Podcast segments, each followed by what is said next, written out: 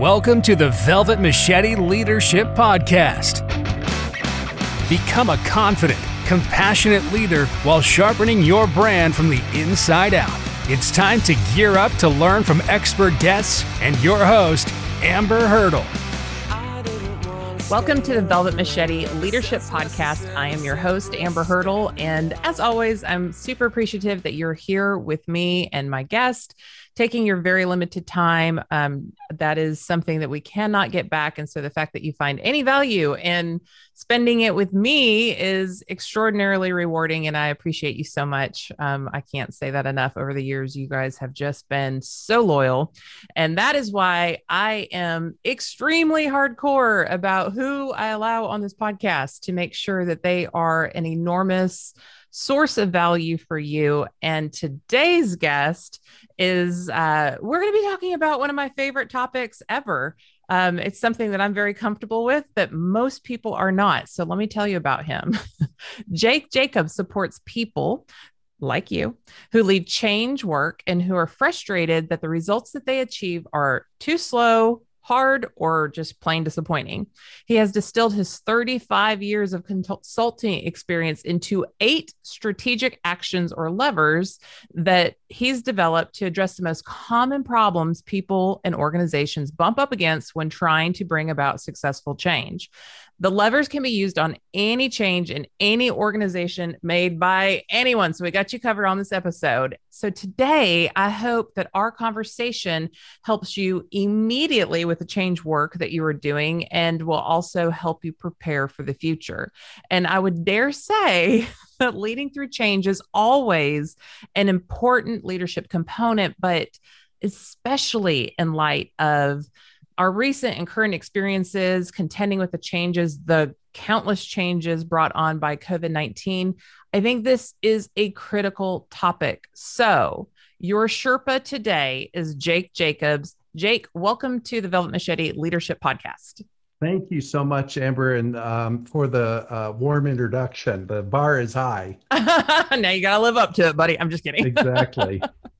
uh, so you, your your book leverage change um, just came out and we're super excited about that. And as an author myself i know that writing a book is not an easy thing. So before we even dive into these levers that you have this success path that you have what is it about change that you're like yeah i'm going to go through the emotional trauma of writing an entire book? Well um, so change is always uh, and studying it and working at it has been part of my life since my very first consulting project which occurred when i was in college oh, wow. um, at the university of michigan and i was tending bar. And uh, people were complaining as they do at jobs about one thing or another. And i was in the uh, organizational psychology program and i thought hey maybe i can get credit and I could also improve because I was one of the people complaining. I could improve my work environment. And so they went ahead and said, Yeah, you can do this. So I went and I did interviews, did a questionnaire, had a couple of meetings, and uh, things things got better. And when I started that project, the owner of the bar said, Listen, Jacobs, just don't F anything up which was my first consulting contract. And I did uh, one other thing about that story is there's something called participant observation in uh, in psychology, and that means like you you sort of half participate and half observe what's going on. And so I said, look. To measure the culture of the organization, there's supposed to be two inches of foam on a pitcher of beer.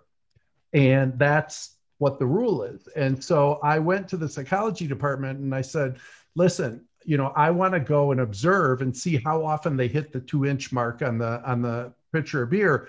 And I can't just sit there because it'll look odd, right? I mean, right. what am I doing? I'm probably watching people pull beer. So I said, I would like some funding so that I can drink beer at the bar while I'm do. doing my participant observation. And I thought this was a great idea. They tossed me out on my ear immediately and they said, you know, Jacobs, just don't F it up in the psychology terms. And uh, so I started doing consulting work when I was uh, 21 years old. and it's all I've ever done. I, I started with a, a mentor and a, a project at Ford on a global culture change initiative and was working when I was 23 years old with senior executives at Ford. So I have always been drawn to it, and I've always been drawn to organizations working well and people being able to realize their full potential as part of work. We spend so much time there that uh, anything less, I, I think, is robbing ourselves and robbing the organization and ultimately robbing the customers. Yeah. Oh, so much that all all of that. Uh, triple amen. Um. So you I don't even know if passion's the right word. It's almost like your life's calling is to help people get out of their own way, to, as I like to call it, um, you know, sometimes organizations just get energetically constipated and they can't get past description. This good description. I mean, you went with the beer, and so I was like, we're just going to say what I say behind the scenes. But my, you know, my audience is pretty used to amberisms by now.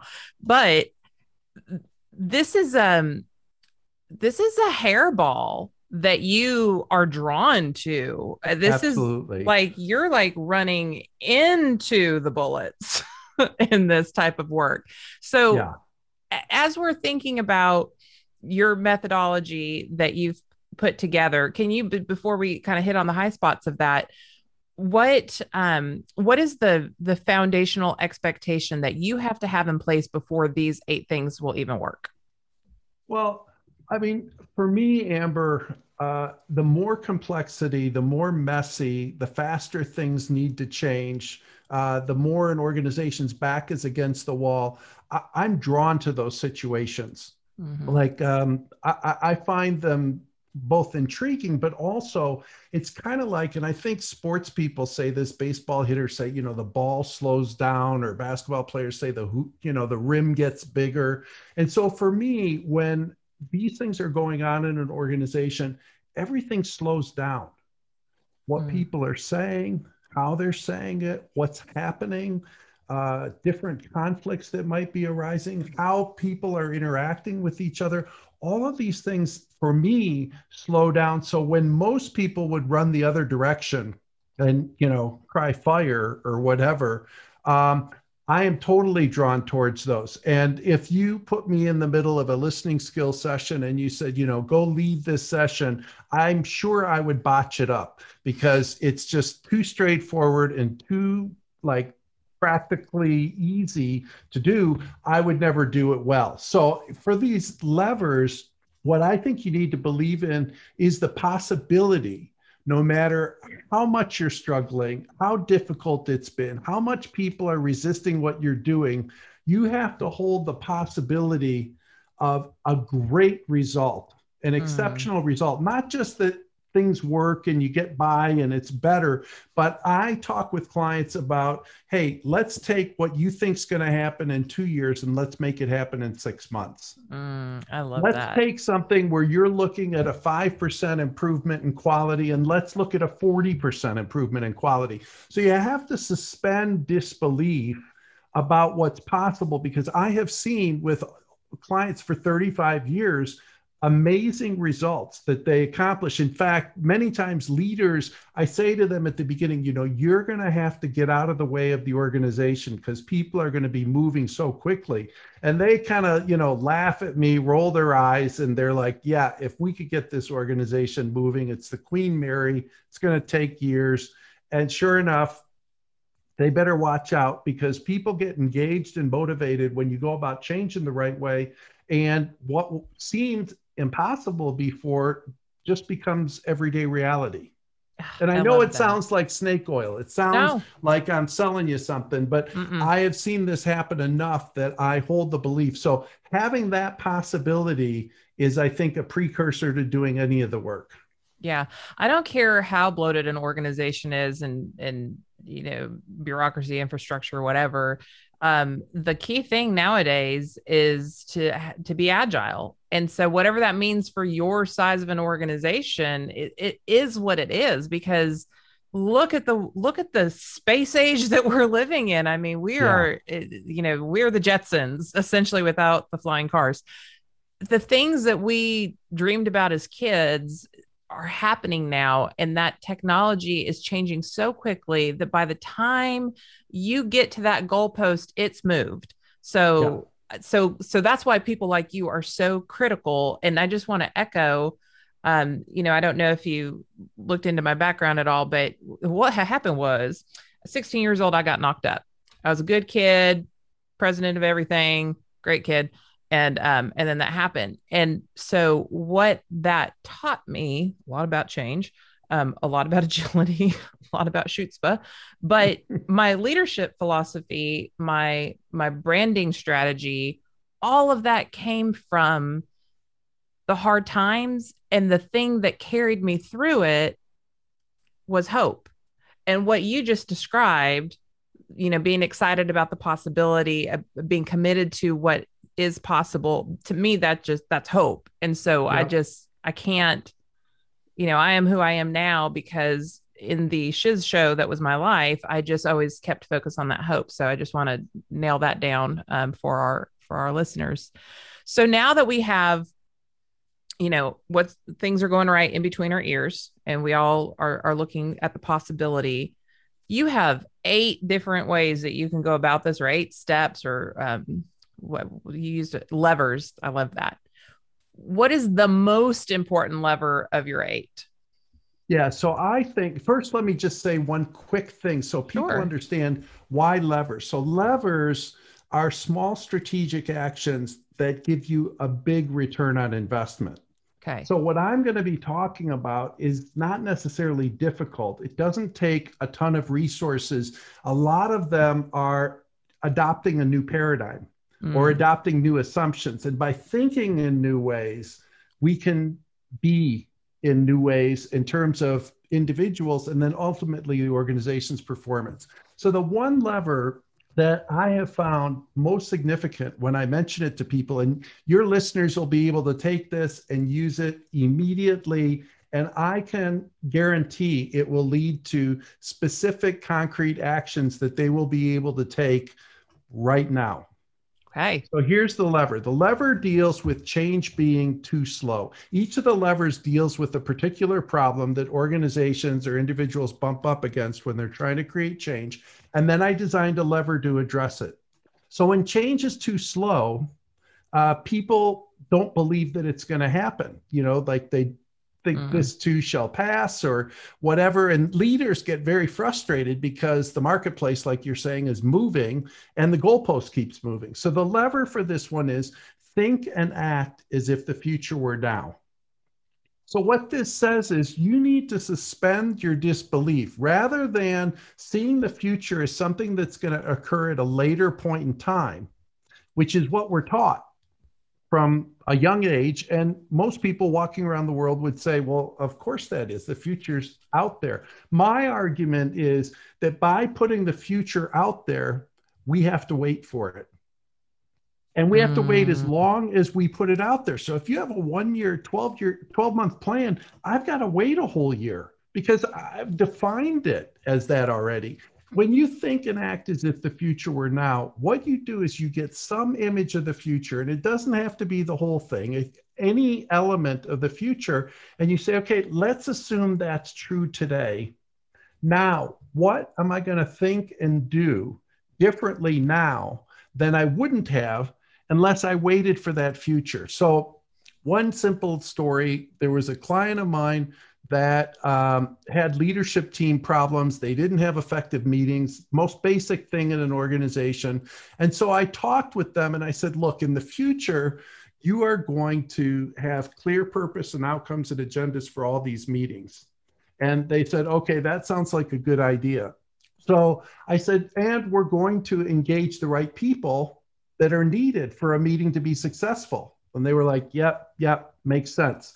So we were in a meeting and they were dealing with sales, and the sales force was um, trying to win market share in a new region. So they said, all right, let's talk about this. So the senior team got together and looked at the possibility of how to win market share in this new region. And we spent the morning doing that. And at lunch, I said to them, I said, you know, you guys are kind of at loggerheads. They had two answers, neither one was clear. They were arguing back and forth about it. And one of the levers is create a common database. So when things aren't clear, you need more information. So what I said was that in that case, what we need to do is to start behaving differently. If we want to have this organization move into the future, you want a participative organization, which was a culture change they were working on. I said, then we get these people in the room right here and now. Don't set a meeting for next week when we're going to bring the salespeople in.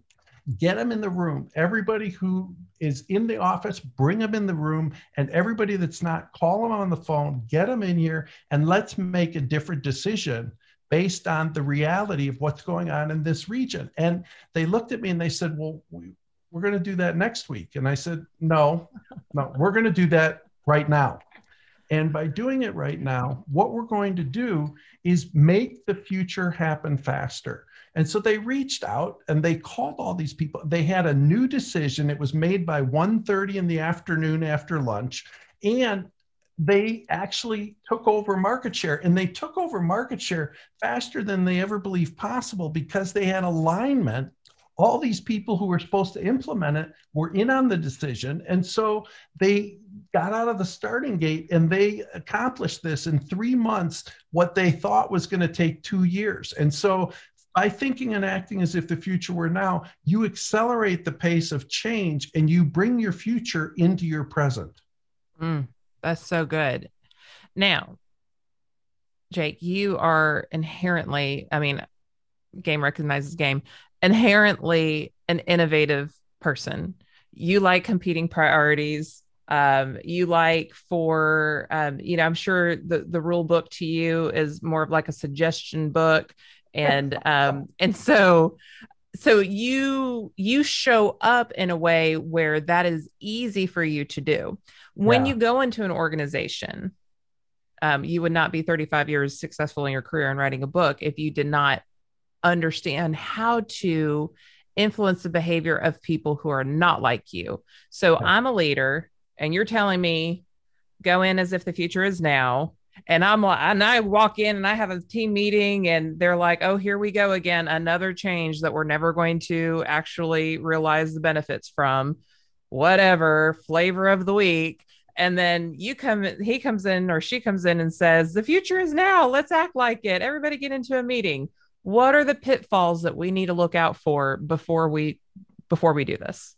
Okay so one of them is having a lousy picture of the future mm. or a picture of a lousy future. Either one of those. If I'm not clear, if I have a bad picture of the future and it's not clear to me, then it's not going to be clear to me how to think and act differently because it's a fuzzy picture of the future. So you got to get clearer about the future. So that's what happens if you have a, a lousy picture of the future. The other problem is that you get a picture of a lousy future, which means that we're going to get you, you read this book, you use these levers, and we will get you a faster, easier, better, lousy future than you mm. ever imagined possible.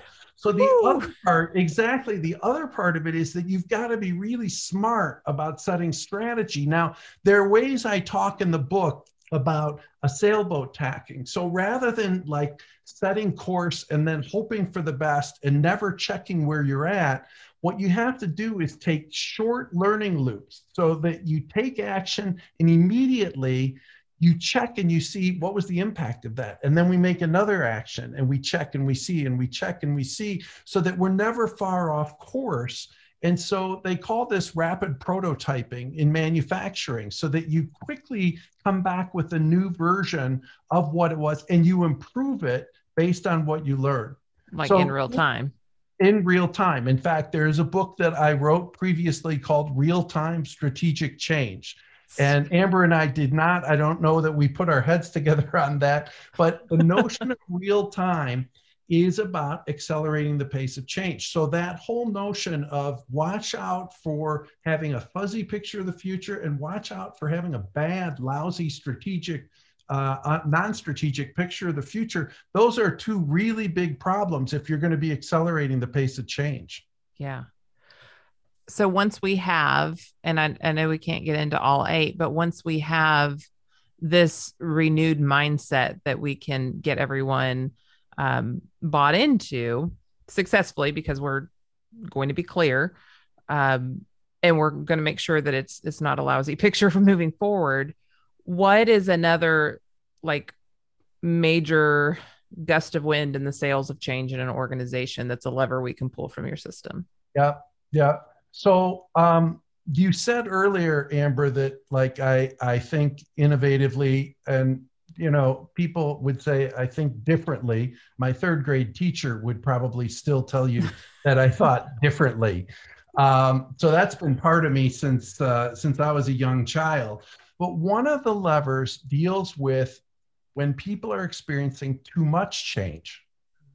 So a lot of organizations they call it change fatigue but it's like there's this onslaught and you get overwhelmed and you get anxious and, and all of these things get in the way of effective performance not to mention being a lousy way to go through life mm. so most people when they deal with change and consultants who support organizations dealing with change what do they focus on they focus on what's going to be different they focus mm. on change and at face value, that makes sense. What do we need to do differently? How do we need to be different with our behaviors, with our strategies, with our markets? All this is focused on change.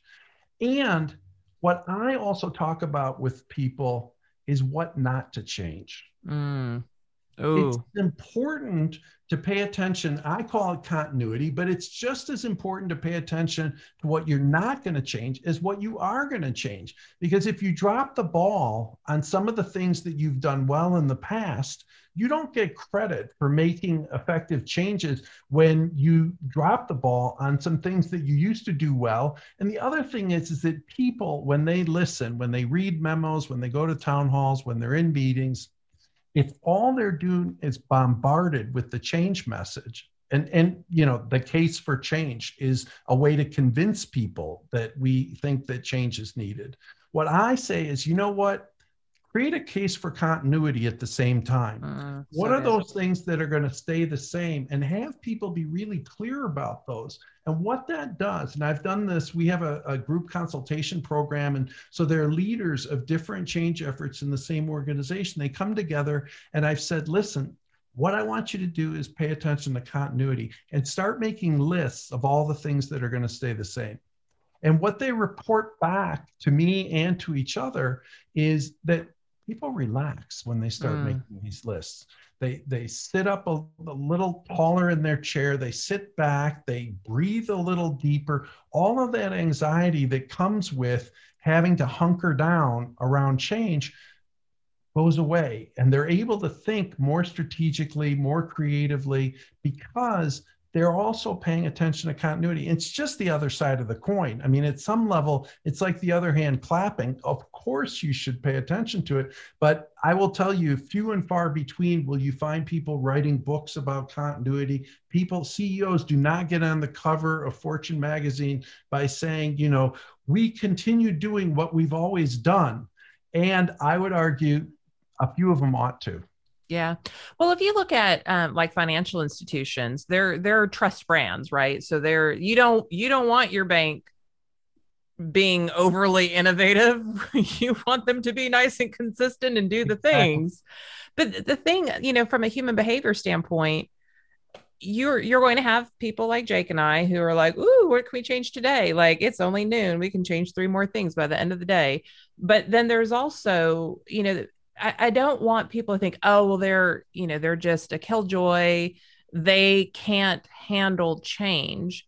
I think what Jake just pointed out is, is helpful to understand. It's not that they necessarily don't like change. And sometimes people will even profess that they don't like change. And I counter with is it that you do not like change, or it's that you don't have a system in place to realize the change, to yeah. make the newness become continuous again, to make what you're trying to make happen for the future have some kind of stable strategic way of implementation or of, of implementing it.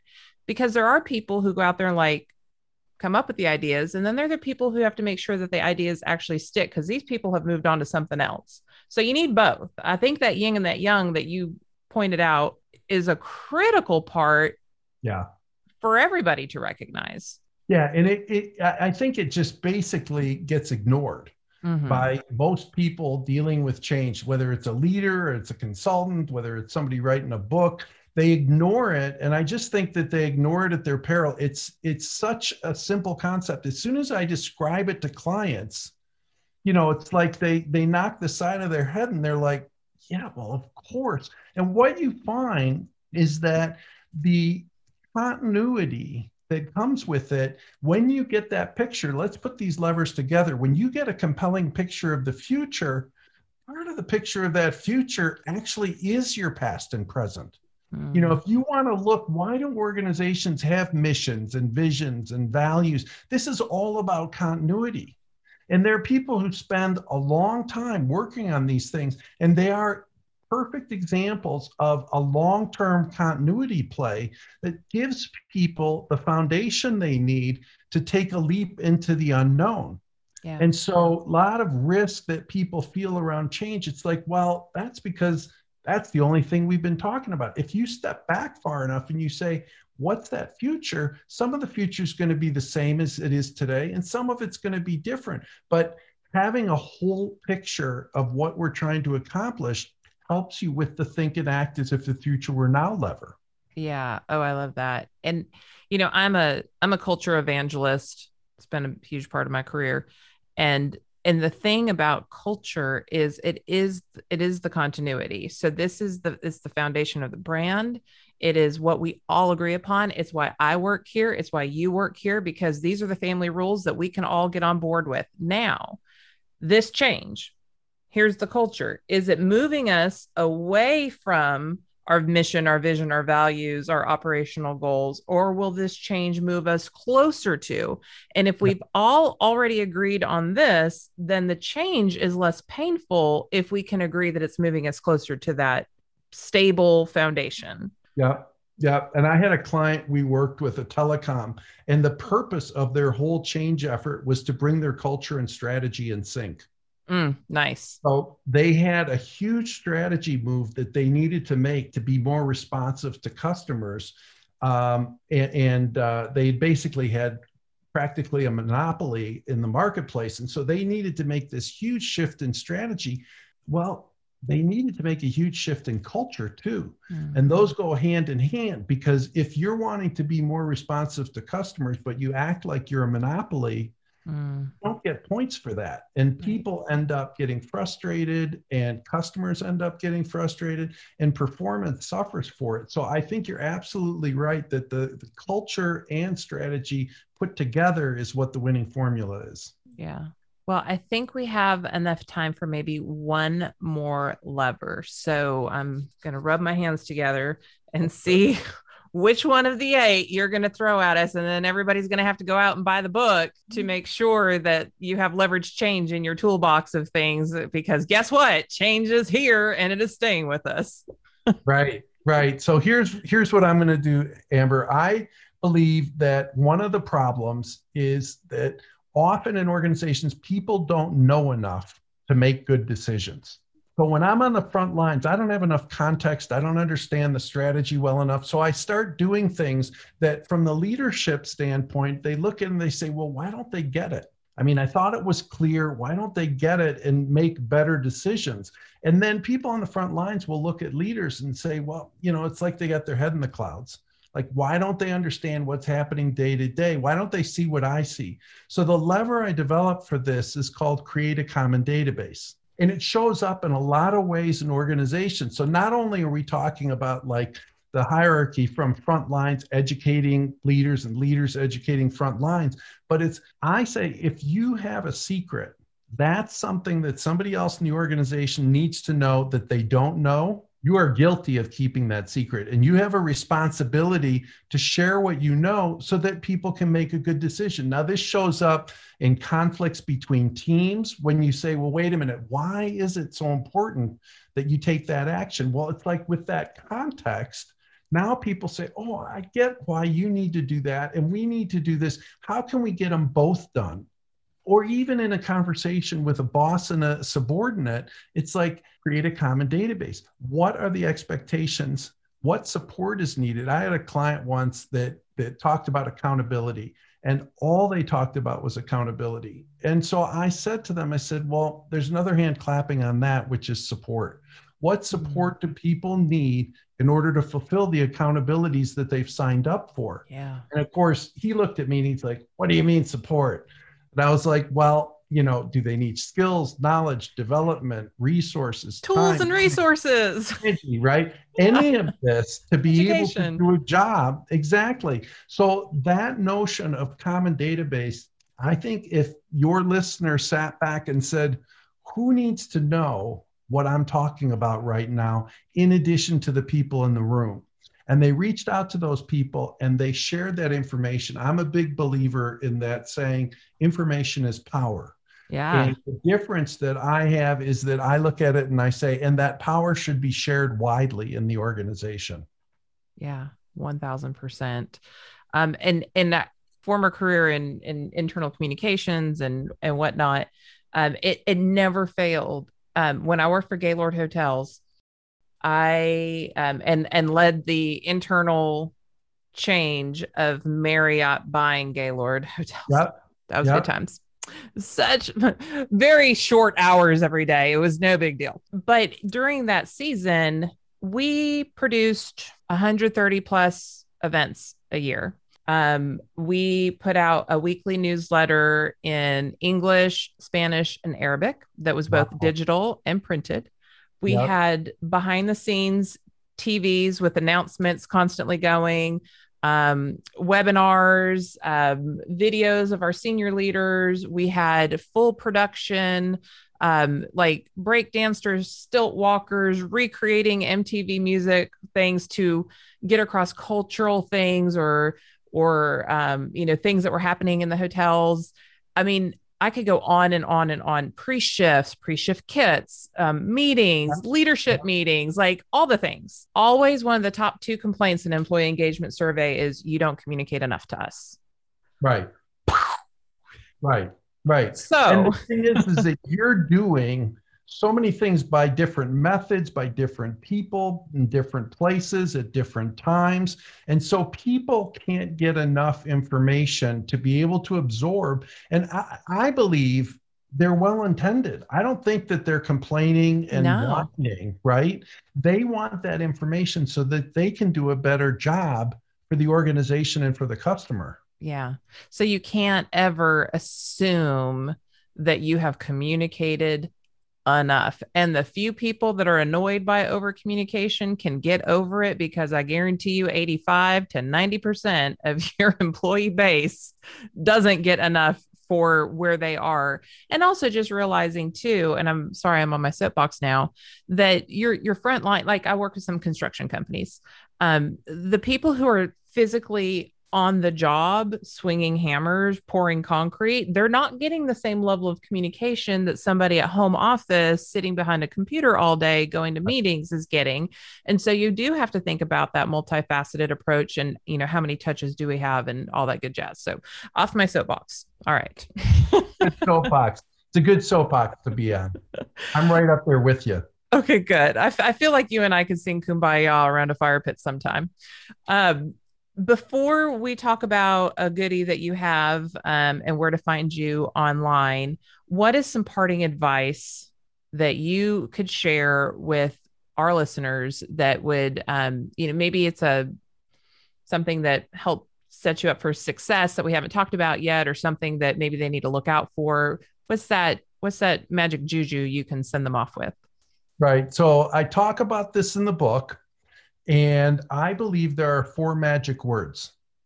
So you ask for magic juju. Here's my All magic right. juju. Right. So the magic words are could you say more? So good.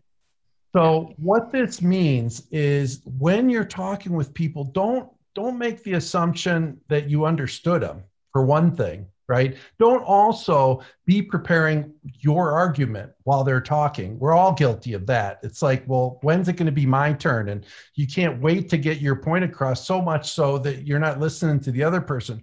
So when you say, could you say more? A couple things happen. One of them is you actually don't talk, right? That's very helpful. So you don't talk, which means you're listening to the other person. It's also a willing invitation to the other person to step into the center of the circle and take responsibility for their own perspectives, their own so points of view. And so it's not okay for somebody to, you know, sort of get by it silently in the meeting. Some people take longer to think about things. That's fine.